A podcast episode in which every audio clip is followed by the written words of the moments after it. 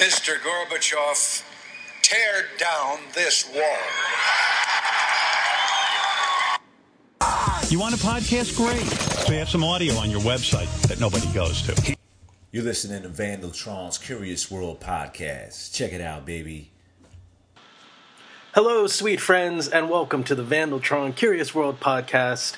I am conveniently your host, Vandaltron, and today is a special episode. Uh, we do a deep dive into a particular year, uh, 1987, which was a, a very unusual year.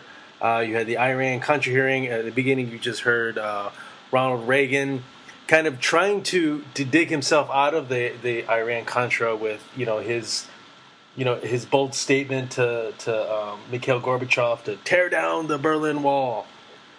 Um, a lot of things happen and, and, and, just kind of the the at, the landscape uh, uh, of, of the world. Um, and so this is what this uh, well the, the, the special podcast is going to be broken up into two parts. This one, part one, uh, we're going to be diving into the politics and and kind of other wacky shenanigans that kind of happen. Um, in the country and in the world.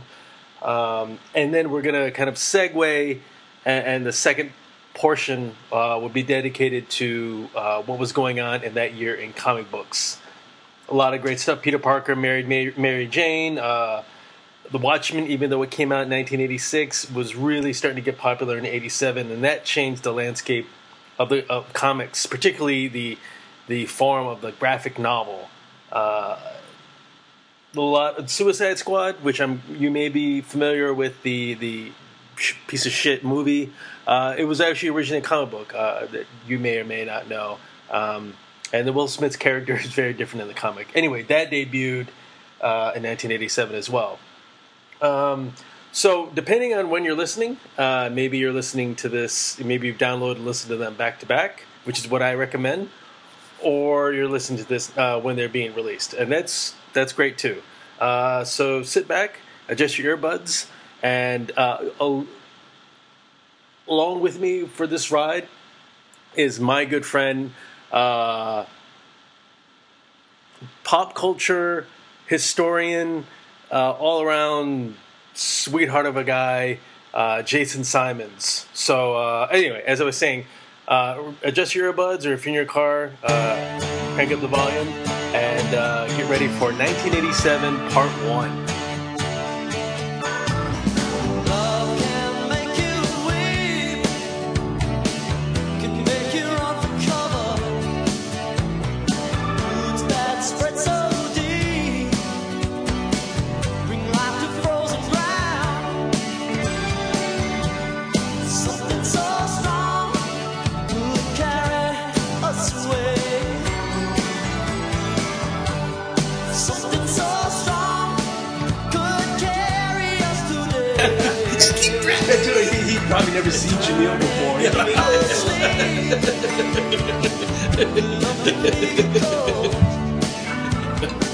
Right, ready to dive right in? Okay. All right. So, 1987. Dun dun dun. The world was very different then than it is now. Uh, uh, kind of an overview. Um, you know, in February 26, it was the uh, the Tower Commission uh, re- rebukes President Reagan for not controlling his National Security Council staff um, regarding. And then later on, uh, March 4th, Reagan acknowledged that his overtures to Iran had, quote, deteriorated into arms for hostages deal. Uh, Jonathan Pollard is sentenced to life in prison for espionage. Um, yeah, I mean, I, I guess uh, just to kick things off uh, in terms of 1987, I remember that that was kind of the year. Was that the year that the Iran Contra hearings was? Were, were oh yeah, that summer. That summer was all Iran Contra hearings. That whole summer, you couldn't watch any TV. It was all. Yeah, I remember. I would go outside and play, and then I'd come back, and I'm like, "This fucking this fucking guy still saying." What, it was what? like all day long, every day for like, basically like probably July or August. So what, what are you? What's your in, in hindsight now? Uh, uh, September 2017. What what are you what are your thoughts on on on the uh, Iran Contra affair and what what impact did it have uh, on on the country? It's funny. The the Iran Contra affair was a huge deal for about that, that from the end of '86 all the way well into '87, and then it, it died. That that was that was basically the, the the the end of it. It just sort of it was a huge deal that dominated most of that year, and then it sort of wrapped up with nothing. I mean, people in, in the Reagan administration lost their jobs over it. There were people like uh, what is it, uh, Bud McFarlane and and and and Ollie North. Some people got in trouble, but really, and I remember earlier on in the crisis, in, in the um, in the controversy, there was uh, talk of even impeaching Reagan. That never materialized. He finished his term, and then it sort of just died down, and now it's just sort of tied to the, the, the nostalgia of that that that time. I feel like Oliver Oliver North became like a Yeah, Oliver a- North. uh, he became almost like a, a, a hero. I didn't know him Oh, before well, then. that, he he actually, I I think, and I'm not hundred percent sure. I I have to go check. I do think he went to jail or spent some time in jail, but I, I again, I'm not, I, I I'm not hundred percent certain on that. Um, but he he turned that into a, a, a career boom. He got that job with Fox, and he, yeah, where he just like tells war stories. yeah, and, stuff. and he yeah he, he he got paid well. So what do you what, what's your take on the the whole um, uh, arms for hostages deal? Was that was that accurate? Um, I mean, I think it was a blunder. I think it was handled very badly. Uh, there's a lot of things about Reagan that I that I liked, um, and there were some things I don't like uh, that that were going on, and that that falls in that category. I just think it was handled. I, I, I think it was handled very poorly because you know you're dealing with the the Iranians and you're dealing with the the Contras and and you have all these players involved. It's it's pretty easy to see that it something's going to get out and people are going to know. And you're trying to have all these top secret dealings. It it, it was pretty easy to see that, that this was all going to get exposed and blow up in their faces. That's basically what happened. Do do you think it had the long term uh, ramifications of how um, foreign policy is now? Uh, Not really. I, I I mean, they're still doing the same stuff. I mean, it, it, it you you would think at the time, oh wow, maybe they'll learn. Hopefully, they'll learn their lesson. But the the, the secret shenanigans goes on, you know. and obviously, we would soon be we would have the Gulf War and sort of re-engage in the Middle East. I mean, we were already re-engaging in the Middle East by that time, but we would re-engage in the Middle East in a much bigger way, to to which goes on to this day essentially. So that was that was all. Um, I, I don't I don't think the Iran Contra affair seemed like at the time it was going to be a big event that would have long lasting uh, effects. I don't think it really did. November 18th, the Senate and House charges Reagan, President Reagan, with quote ultimately responsible, which is uh, that's very confusing to me because I don't I, I don't He basically apologized, and that was you know he said he he accepted responsibility in the end. So, uh, I, I think he gave a speech. I, I I I remember seeing something to that effect, and then that was kind of it died down. By the time I mean, there were a lot of people who thought in in '87 that that was going to sink George W. Bush, um, George H. W. Bush's chances to get the presidency, and maybe not even the, the Republican nomination. And he got his, the, he got the nomination, and he was president by uh, November. Uh, I mean, he won the election in November of '88. So it, it really its effects were muted. I can't remember uh, what what was the public opinion of Reagan at the time. Was he was he vilified then? Reagan was actually relatively popular for most of his time. I think he had a slump in the early '80s. I mean, I mean, he had a slump maybe around '82 or '83, where, well, I mean, he was very popular after he was shot. Um, but then I he he he lower he, he worked a deal. He used that popularity. He worked a deal, and he lowered taxes and and and and, and made a lot of government cuts. which which obviously you know people who were in favor of that were happy with them, and people who were not in favor of that were not happy with them. Well, you just hear, uh, you know, Republican candidates time and again now. You know, they, we need to get back to Reagan Reagan basics. but I remember, I, I don't know if it was '87, but I remember growing up, he was very vilified. He, Oh he yeah, was, well, he was a cat. People either really liked him generally or really hated him. I mean, I, I knew people who despised him.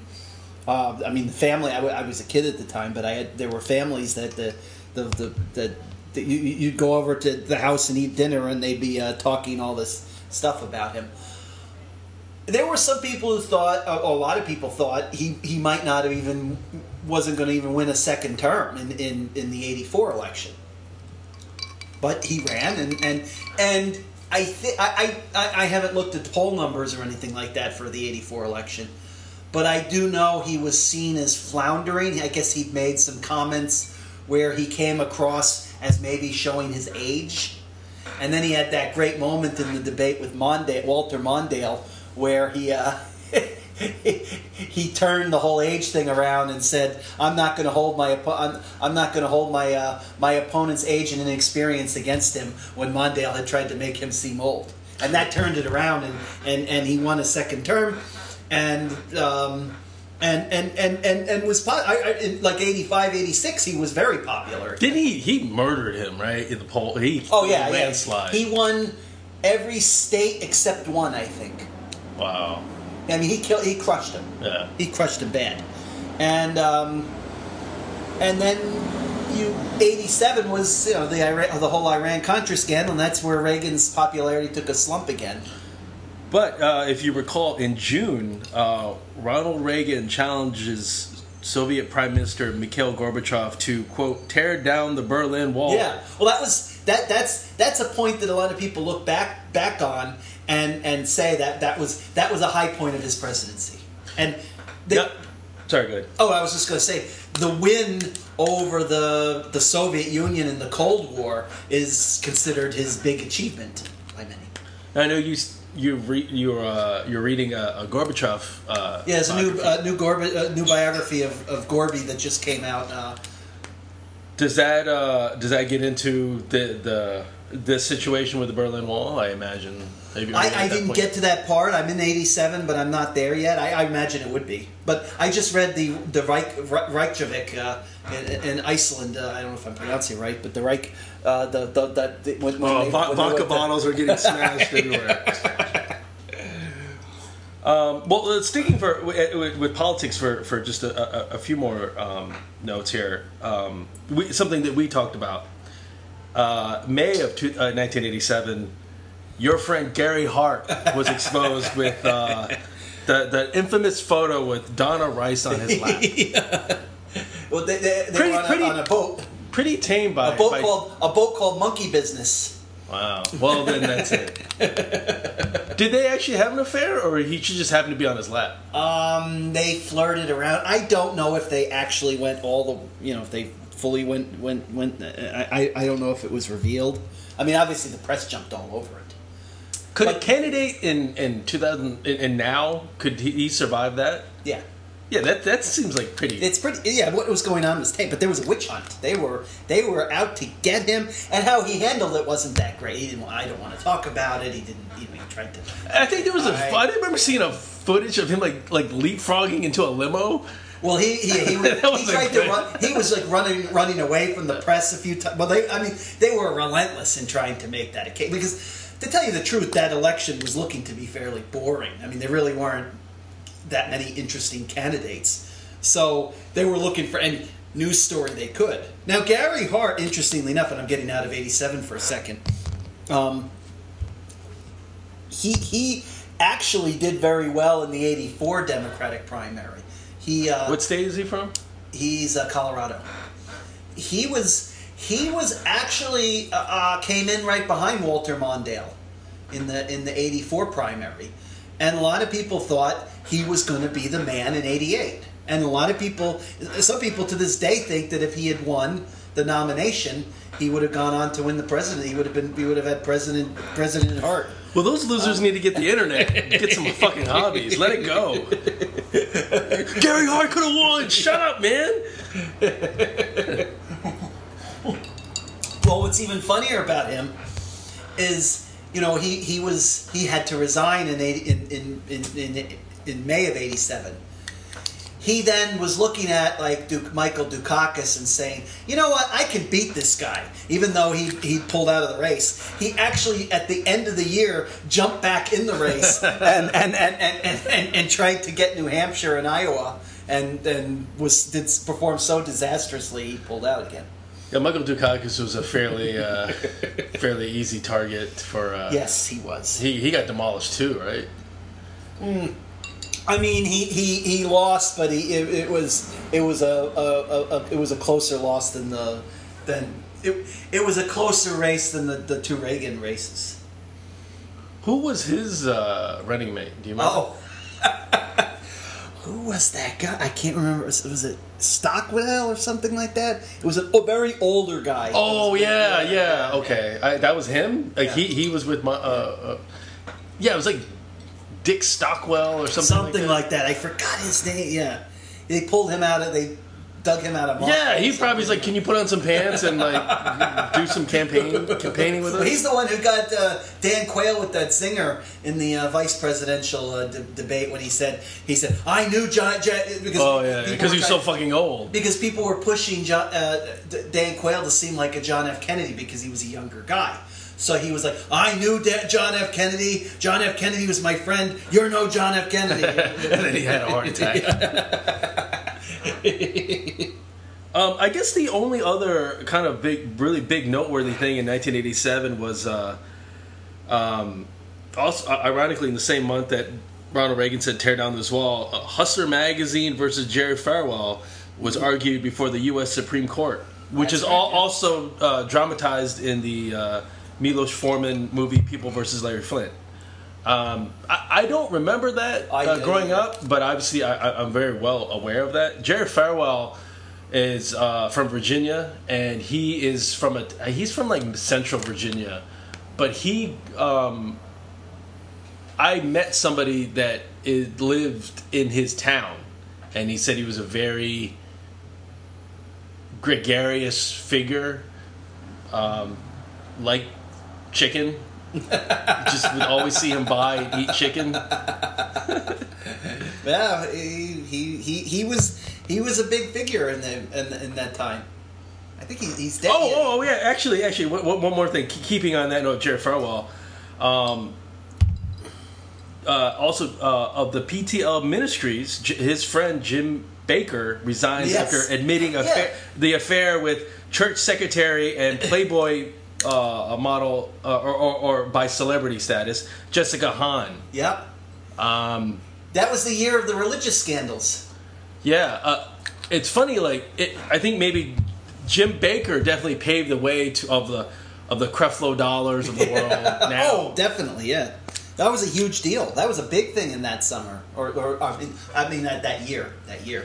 now people would just that that was like just on TV, and people would just watch for hours and hours, right? Yeah, there was a lot going on. There, there were a lot of those type of things because you not only you well, you know what it was. I, I think of it as you had these older men with these young women. There was like these scandals that you almost could got them mixed up because you had Gary Hart with um, with Donna Rice.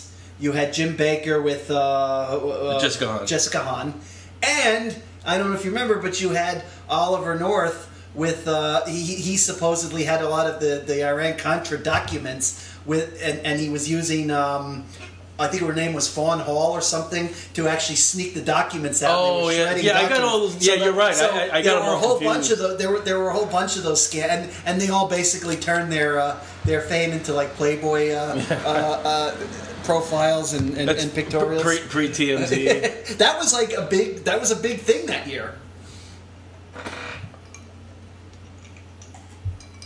What, what what was your take on on on all the uh, TV evangelists? That was kind of like the apex of that. Yeah, well, I, I didn't really pay much attention. I didn't even know who Jim Bakker was till that, that issue hit. I never watched his show. The one I used to watch, which was on in that time frame, and and and was extremely creepy. I didn't watch it because I was into the religion. I watched it because it was like a tr- watching a train wreck go on. Was Dr. Gene Scott? I don't know if you remember him. Is he regional? He was he wasn't national, but he was he was based in Connecticut. But I think he or he had no. I'm sorry. He was he was actually his show was taped in California, but he had like a Connecticut affiliate. He owned the station and he put the show on there. And he may have owned other stations too and had the show it was it was around the country, but it wasn't necessarily. It was more like syndicated rather than than, than like a national broadcast. But he was nuts. And he was he, he was I mean if Is he you like Buddy Love or? he was weird. He had a he had a, a white beard, looked like a like like a, a, a grouchy sea captain, and he sat in a chair. And he had no charisma, and he would just talk and ramble on. And he would get mad and yell at the audience when there when not enough dollars were flowing in, and, and and and and he would go on these crazy speeches. He would talk about Secret Six, which was some sort of plan he had, and he was like he had like an island in the Caribbean that he owned. I mean, he was he was just a very uh, it was it was one of the most surreal experiences to watch his show i mean i didn't watch it regularly but if he was on i would turn and be i'd just sit there and Was it like public access? It was that that yeah that level of production qualities yeah Huh. dr gene scott actually i was just watching something and they mentioned him i think maybe it was that netflix show glow and they actually mentioned him And to round out the year, uh, in world events, December 9th, Microsoft reveals Windows 2.0.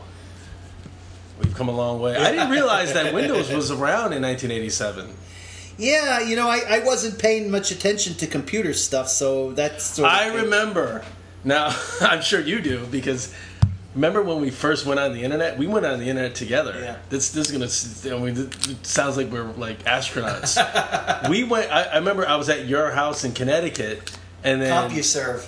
And then we were and your and your dad was like, you can type in anything. We typed in Playboy, and like we're like, holy But shit! it takes like five. It took like five minutes. Oh, yeah, like you had to dial yeah, up. Yeah, you had to. You had to, you had to go make a sandwich noise. and then come back. Yeah. Yeah. God forbid you wanted to download a photo of like Jenna Jameson or anything.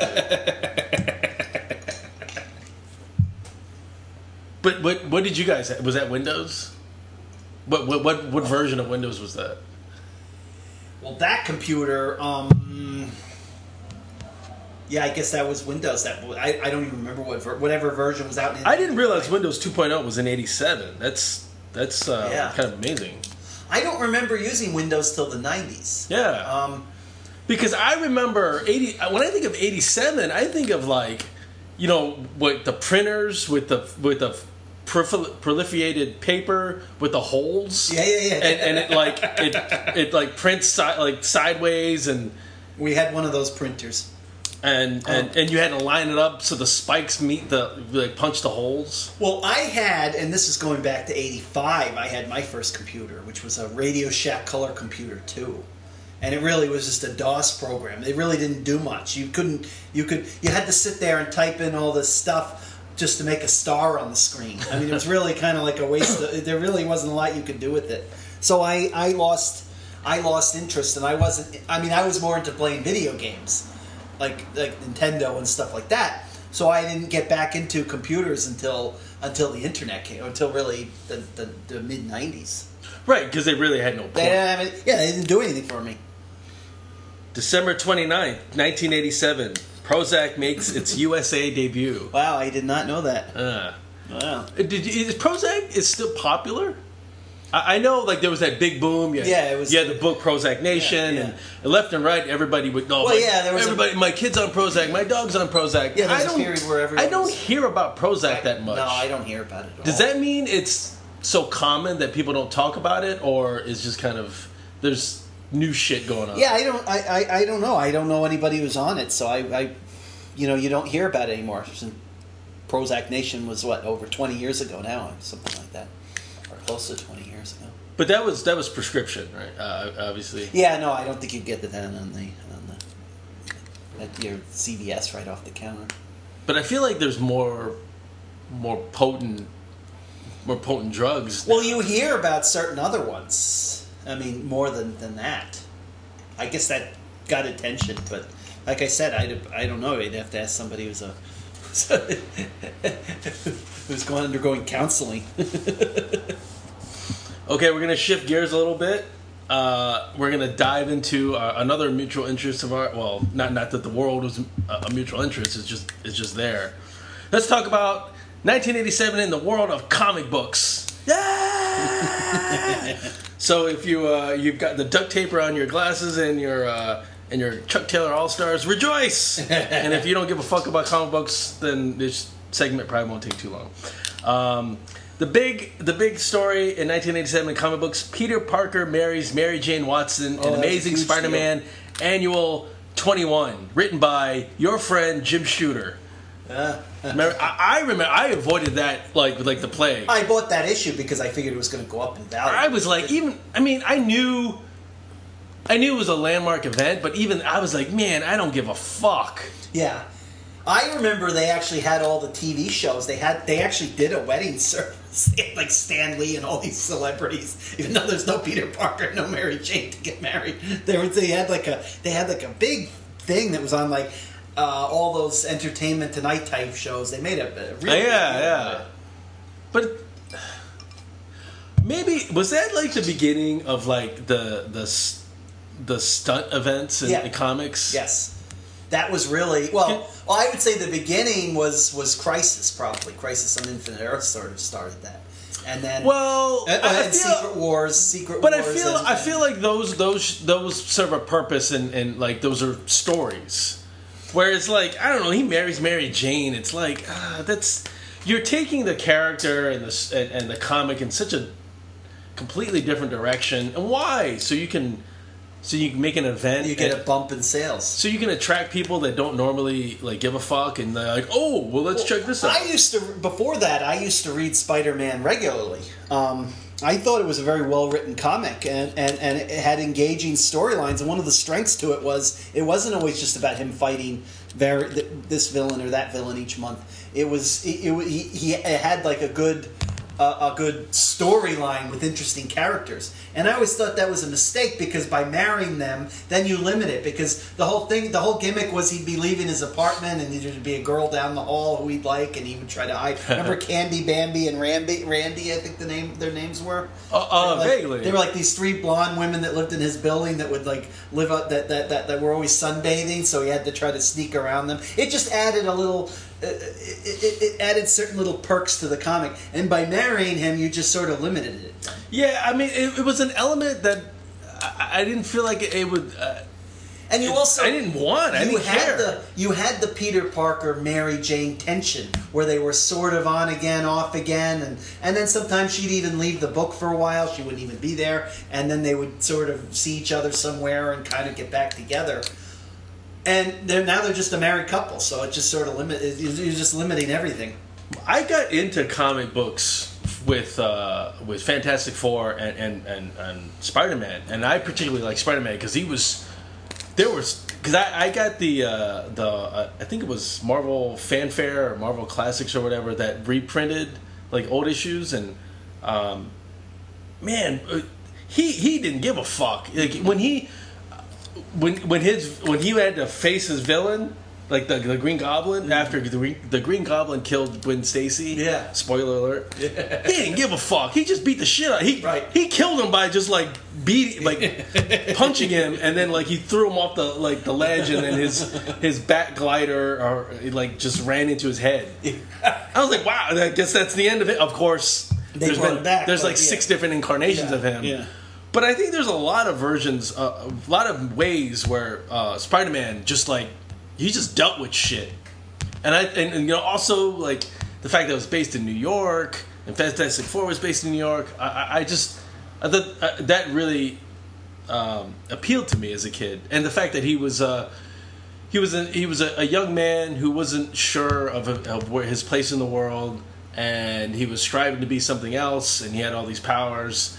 And then him marrying Mary Jane, I just felt like, I just felt like it, it was not what I wanted in that character. Right. Yeah, exactly. That's how I felt, and that's actually the turning point where I dropped off. I wasn't reading it as regularly anymore, which actually kind of sucked because soon after that was Spider-Man 300, which uh, with with Todd McFarlane doing the art, and that that issue went up in in value, like like like 20 times or something like that. Oh yeah, with the sp- spaghetti uh, webs. yeah. well, in contrast, uh, in October of 1987 was Kraven's Last Hunt. Do you remember that? Yeah. That uh, again, another like holy shit, where you know Craven just went nuts. You know, uh, kidnapped Spider-Man, almost like I think pretty much killed him, and then Spider-Man came back, and I think he he actually killed Kraven. I think I don't think they've actually brought him back ever yet. As far as I know, they haven't. I mean, maybe they brought back like a, a young, like a Kraven teenager or whatever. yeah. But I think, I think, I think everybody in Marvel was like, I guess that's it. That's the end. And that is an ama- That's one of my favorite Spider-Man storylines, Yeah. um, which goes through Peter Parker and Web and and fo- folks of listening. Um, I think you probably could get it at a, at a single. yeah, it's novel. available as a. I, I know that's available as a. Graphic. So if, if you are curious about Spider-Man, you, you I, I would suggest if you want to delve into any storyline and, and rather than just kind of getting random issues, definitely get Kraven's Last Stand. Um, it's written by J.M. DeMatteis, uh, uh, one of the best writers in comic books, and um, the penciler is Mike Zeck, who you know got fame uh, drawing Punisher. Punisher and, and Captain America. and Secret Wars, And he, he's just one of my favorites too, and just uh, land- guy who disappeared. He just vanished. He's probably like cranky and mean. Uh, in contrast, because I know you were more of a DC guy growing up, and, and whereas I was more of a Marvel guy. Uh, Batman uh, number 404 was the Batman Year One storyline Yes. with Frank Miller and David Mazzucchelli, Yeah. uh, which is amazing. Batman in that period was was an unbelievable title. I mean, you, you they really were churning out. That was when Denny O'Neil had taken had taken over the books, and um, he sort of became the the controller of what was going on with the Batman stories. And he really had a he had a good run. Lasted like a long time, like a decade or so that he was in charge. But that beginning, he was churn. They were churning out great story after great story. A lot of good stuff. And for folks that aren't familiar, uh, Year Batman Year One is well, it's an animated movie, so you can watch it. But it really is the platform of you know everything. You know the whole Dark Knight mythos, and uh, it really uh, e- e- they borrow a lot from uh, of the movies from uh, this storyline of Batman Year One. How it's basically you know how he started and, and his There's a lot of film noir Gordon. elements to Yeah, it. yeah. Um, and uh, did uh, did did uh, uh, Kevin Smith ever write for Batman? He did, didn't he? Didn't he? Or no? Or maybe well, he took over Daredevil. That's it. But he may have had an issue or two of Batman. I don't. I, but I, I'm not sure. there was an issue of I, I get confused. I, I think there's an issue of Daredevil where a kid pisses himself to like he catches fire and he like pisses himself to like make the fire go away. I, I don't know. That's Yeah, I, I don't know why I'm bringing that up. Sorry. Um, although Watchmen, it it was released in 1986. The Watchmen gained momentum in 1987, which is a landmark uh, uh, comic book. You know, some consider that the, the, the greatest graphic novel of all time. Um, I actually didn't really. I was I kind of avoided it when it came out. I didn't really I didn't read it until years later. Um, what were your thoughts on Watchmen? Oh, I enjoy. I I, I, liked uh, uh, Watchmen, but I didn't read it until years after. I didn't read it when it was out. Um, I mean, I remember the posters for it. Who's watching? Who watches the? Yeah. Watchmen. So what are your thoughts? And- I mean, I thought that was cool. When Yeah, I was a kid, I was like, wow. I But I was read- like, what the fuck is I that? I just read so many comic books in those days that I was like, I, I, I there, there just wasn't enough time to read everything. So, so I kind of missed it. Like I said, I didn't read it. I didn't read it till I was in college years later. But yeah, it's it's very good. But that that was kind of like the start of Alan Moore and and uh, Oh, the, yeah. the British invasion of comics and Yeah. and everything. Well, Alan Moore also had um, um, Swamp Thing, which which at that time was at a peak. And another comic came out, premiered in '87, that really broke a lot of ground and took com- horror comics into a whole new level. Was uh, Hellblazer? Also by Alan Moore, right? Uh no, he was he he may have done a, a story or two, but he wasn't the, the main. Actually, that was a rotating door of, of, of, of writers, but always always a good series, and it ended up lasting many years, like like two decades after something like that. Um, DC, DC also had uh, uh, the Suicide Squad number one, uh, Green Arrow, the Longbow Hunters number one, which was was amazing. Um, Yeah. I remember that it came out in August of '87, and I thought that I was like, I.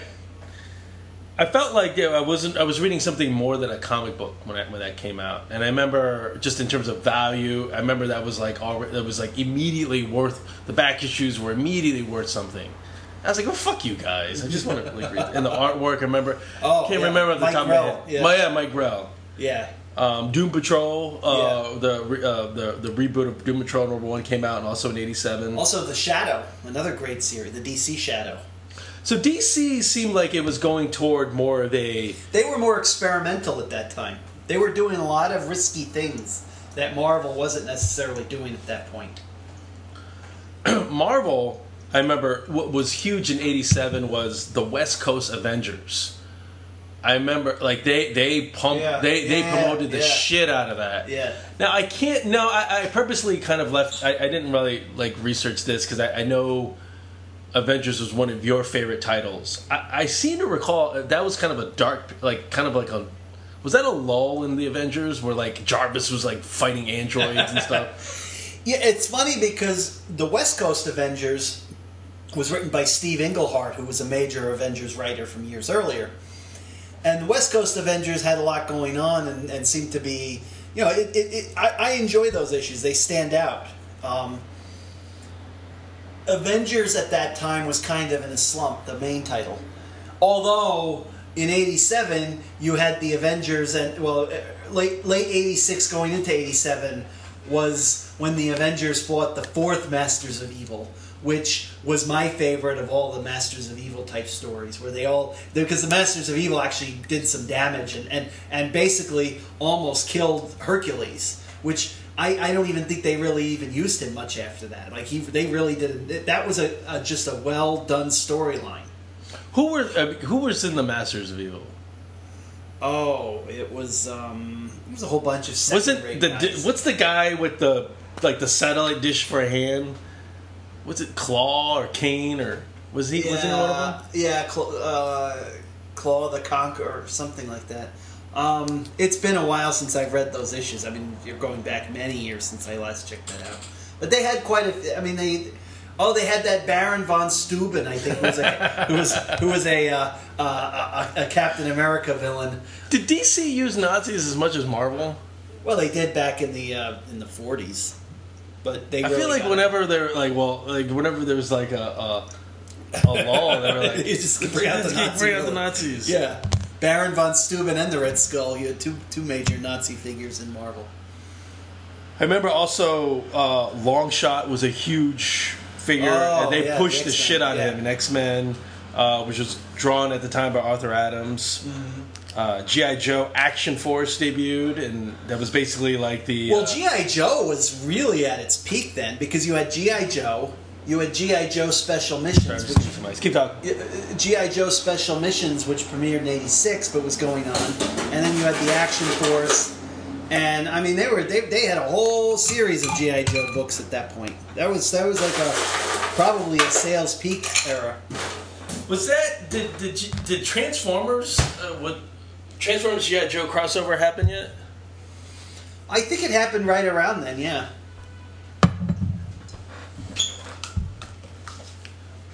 Did did you? I, I know you. I know there was a period where. You, you started getting into GI GI Joe, but that was like that was Yeah, actually pretty, I- I- pretty I- recently. But at the time, did you did you read any of the books Um, in '87?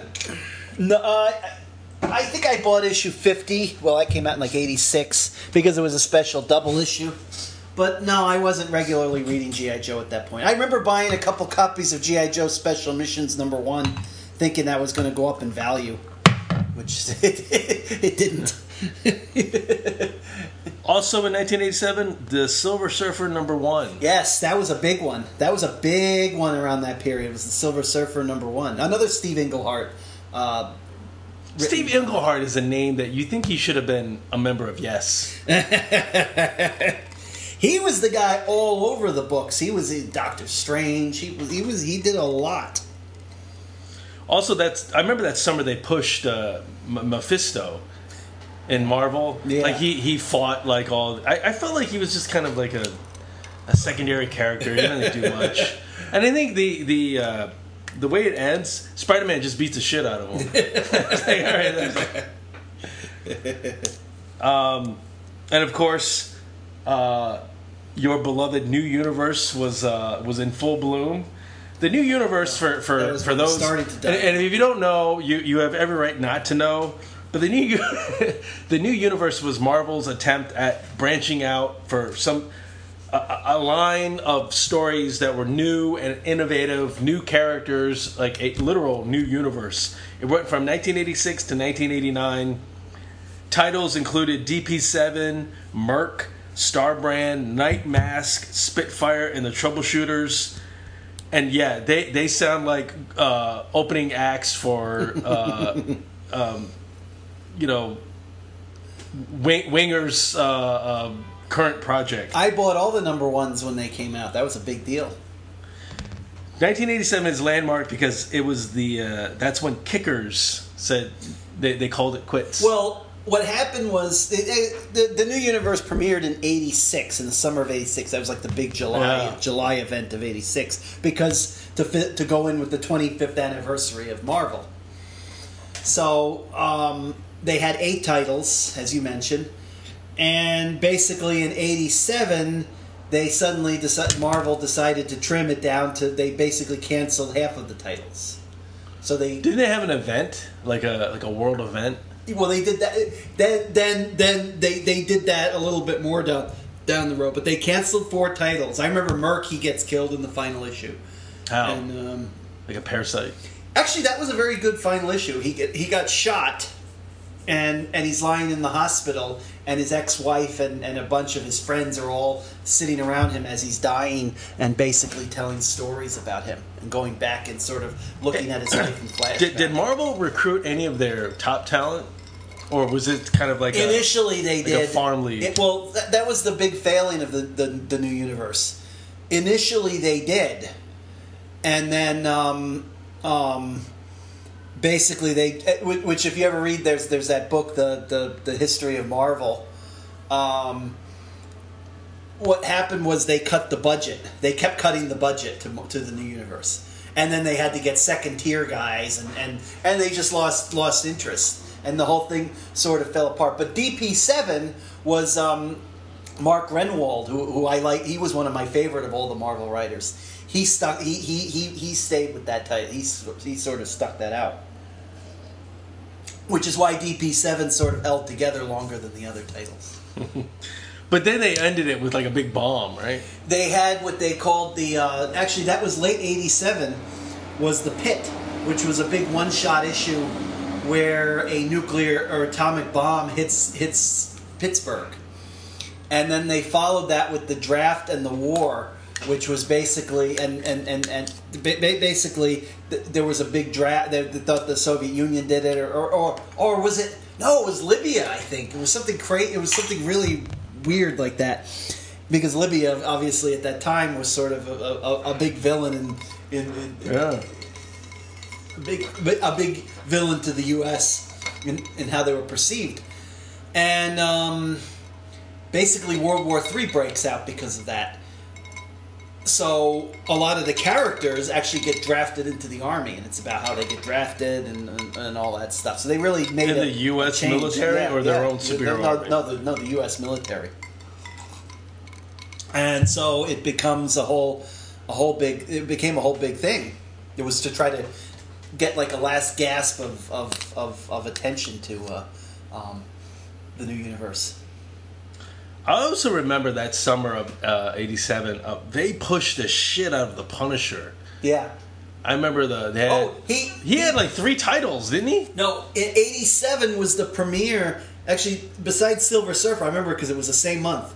Silver Surfer premiered and The Punisher premiered with his own book. So Right, like- he had the and that limited was- series, That was his, which was like right. That was was like 85. that was like everybody was like, oh my, you know, Yeah. oh my god, I gotta get those back issues. Well, his regular series was was a huge, you know, that was like a big deal because that was his first actual regular unlimited series.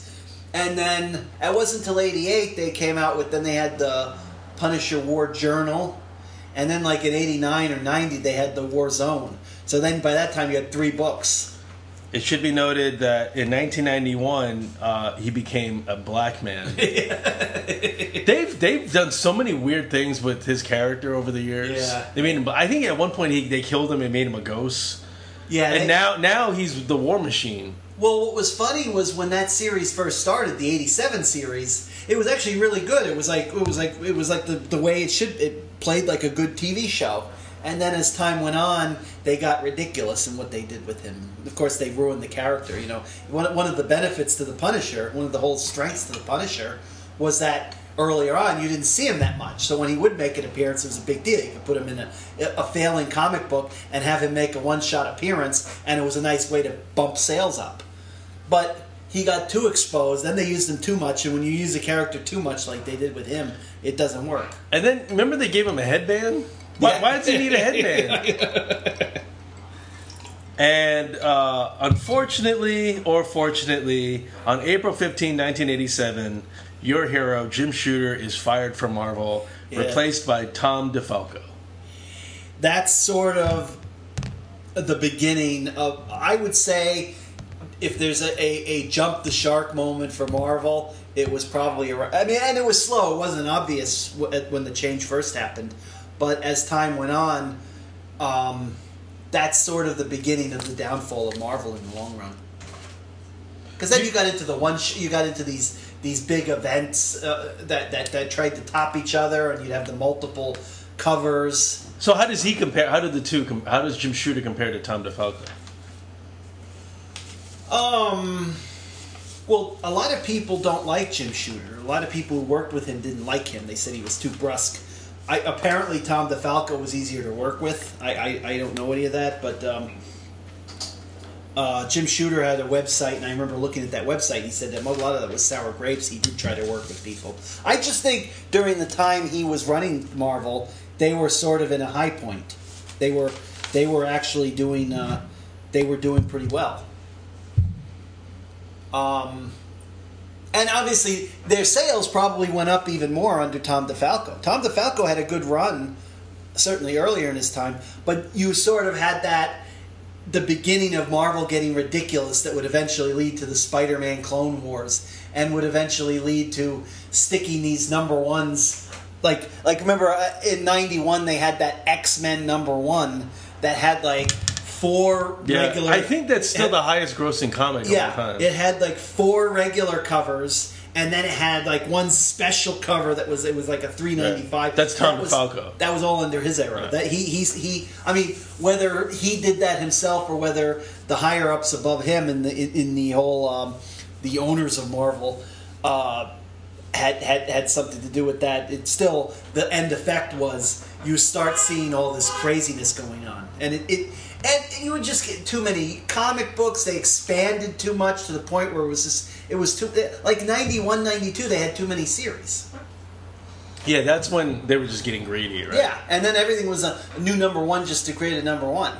So you'd bump sales for uh, uh, for, for for for a month, and then then it would go back to its wherever it was in sales. I remember the average comic book of uh, in '87 was like what sixty. There was like sixty-five cents, and then like the higher price one was seventy-five Well, cents. but, no, by '87, comic books were seventy-five cents, and then um, late in '87, Marvel did a switch where Marvel had some titles at seventy-five cents and some titles at a dollar. That was their compromise. So certain titles were seventy-five cents, certain titles were a dollar. And that was a big deal because you went from seventy-five cents to a dollar. It was like, oh man, what the hell's going on with this? Right. and then they quickly went to it. That that was really the beginning of when things went started going crazy.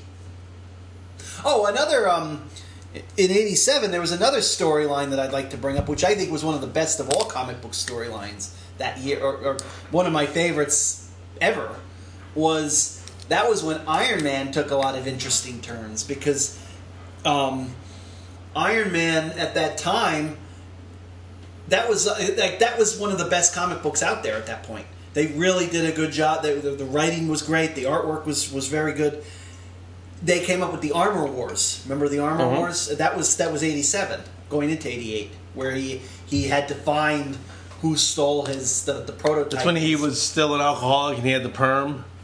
Well, he was done. No, he wasn't an alcoholic at that point, but he had the perm. Yeah, He had the uh, he had a, the perm and the mustache. the the Lou, Lou Gramm perm.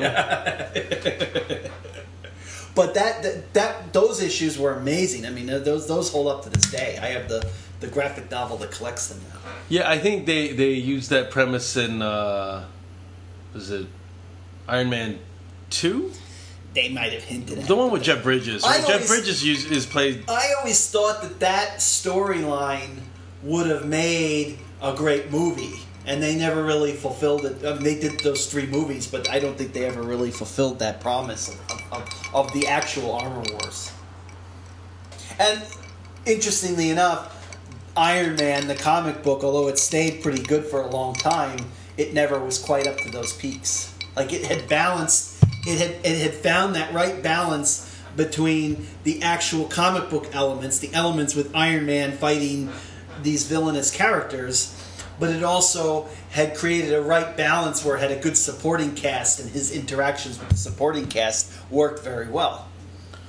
What was was Len Wein doing anything in '87? He he was Uh, he was at DC. He was doing Blue Beetle. oh, who passed away recently. Um, Yeah, Len Wein was a really good comic writer, and I, I liked his Blue Beetle. I thought that was that, that was one comic I actually collected all twenty four issues. uh, definitely, we're, we're at a different place in comic books today than we were in 1987. Oh, another big! I can't believe we didn't even bring this up. That was the year eighty seven was the year, and going back to DC, they canceled the Justice League of America after twenty seven years. It had been started in nineteen sixty, so it was canceled in nineteen eighty seven. as a crossover to that whole Legends limited series. And uh, a number of months later, they recreated it with a new number one with a whole different Justice League. And they and what they was the re- lineup? uh, it was like Batman, actually Blue Beetle, Booster Gold. It was a whole um, uh, Black Canary. Um, I, was a Green Arrow involved in it. It was it was it, it, it, but the whole focus was that it was a bit more humorous than the other title. Like it was it was played up more for comedy a little more than what the other title had been, and actually was a huge seller. It was probably DC's best seller. And for years it stayed until they watered that down and created too many Justice League comic books. But that was a big seller for them. That whole angle.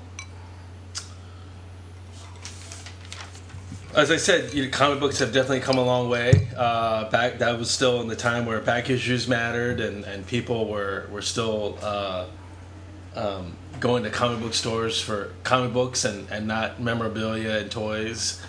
Um, definitely a different era. Absolutely. So uh, we're going to. 1987 is so huge. We haven't gotten into so many other things. We're actually this this podcast is going to be broken up in. And you've just listened to part one. Uh, Jason and I will be do, doing part two. Um, but you know, I don't know when you're going to be listening to this. Maybe you're listening it back to back, and if that's the case, go rock on. And uh, part two, we're going to be tackling uh, TV, uh, a lot of sitcoms in 1987, uh, the box office, movies, and of course music.